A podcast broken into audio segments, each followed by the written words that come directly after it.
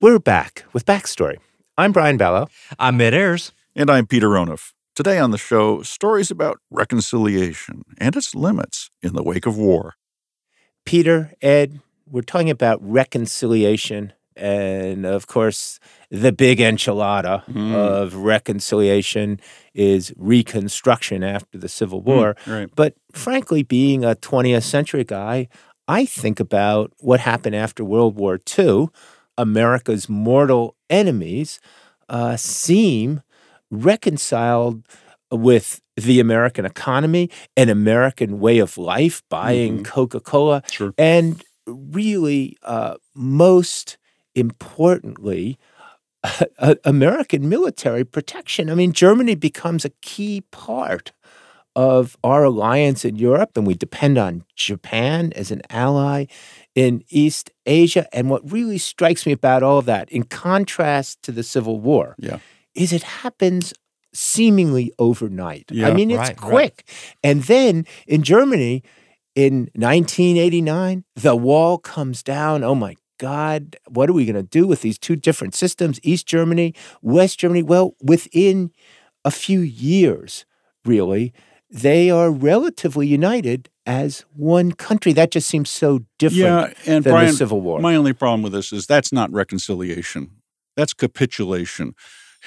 that is, the reconciliation is Something on, you would never do, No, Peter. It's on American terms. You're not reconciling with the people who made war against you.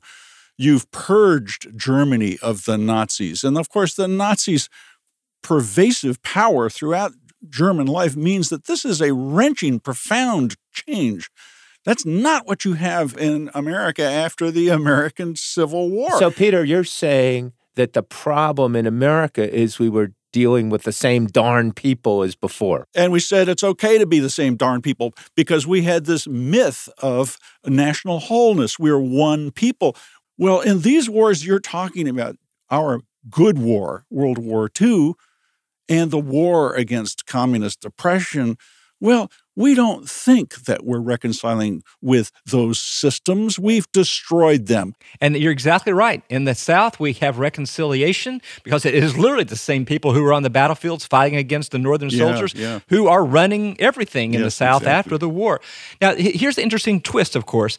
The North thinks that it is reconstructing the Mm. South Yeah, in we what is call it called, that, of don't course, Reconstruction, right? And what we actually call Reconstruction is to do something not unlike what happened after World War II Mm-hmm. and even after 1989, Brian, rewrite the constitutions so that it's not the same people, right, Peter? Yeah. That you have the people Well, who were literally, yeah. enslaved, Mm-hmm. right?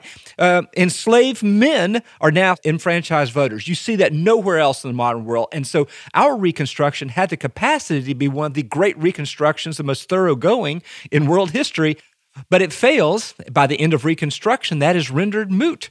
They are not able to vote. Mm-hmm. The Constitution says they can, but by basically terrorism on the ground, right. black men are not able to And vote. Ed, doesn't that underscore Peter's point that in fact we literally end up with the same people or end up excluding the same people now by disenfranchisement rather than slavery? Yes, and compared to the remarkably rapid transformation you're talking about, Brian, this takes decades to unfold. It's not until uh, around 1900 Yeah. that the South actually comes up with ways in its constitutions to say, hey, yeah, we know we can't uh, preclude black men from voting, but hey, you have to have literacy, Right, you have to pay a poll tax. And so, Brian, it's painfully long in the South, and it's never really reconstructed. The South has slavery knocked out from underneath it. Black people are giving nothing to re- rebuild new lives. The Southern economy is giving no support, and the South suffers in poverty for generations. So, Ed, what is reconciled, at least on the surface, between North and South? Ah, they would have said, "Hey, what are you talking about, Brian, Peter? We're reconciled. Sure. Look, look at all these monuments. We get together for reunions. We shake hands. You know, the soldiers on both sides are perfectly reconciled. Hey, good fight, guys. Yeah, yeah. You fought really well. We fought really well, and we you fought for what you thought was right. It turned out to be wrong. But hey, you know what are you going to Well, do? and, and we can all embrace this one great nation myth. We are a people, and that comes into clear focus when we go out across the world to make war. Uh, When there are Ah. enemies out there who are un Americans. So there is a bond of national solidarity that's based on sustaining the fiction that we became a great people in 1776, and we've been charging forward ever since. The Civil War was unfortunate. I, I'm all with you, Ed. I think you needed a genuine transformation of Southern society if you were going to achieve the promises of the Declaration of Independence and of those uh, of the Emancipation Proclamation and the, the the new constitutions.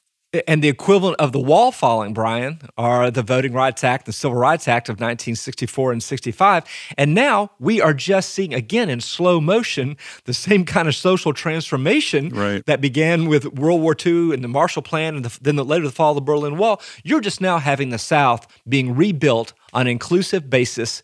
Something I've said is Martin Luther King did more for the economic development of the South mm-hmm. than anybody else ever did by removing the burden of the equivalent of the Berlin Wall, which was segregation from the South. It now has all these German and Japanese car companies are now setting up shop in the South. Right? Uh, but I'm going to push back a little, Ed. All right. Because I would argue the rebuilding and true reconstruction of the South starts with World War II, when all of these federal defense plans begin going into the South, mm-hmm. and the North uses that as a lever to begin demanding, slow as it was, the kinds of changes that are going to lead to the Voting Rights yeah, Act and the Civil Rights Act. So I'm going to push back on you pushing back on me because you are exactly right. The economic history of the South is transformed by World War II and that massive defense spending.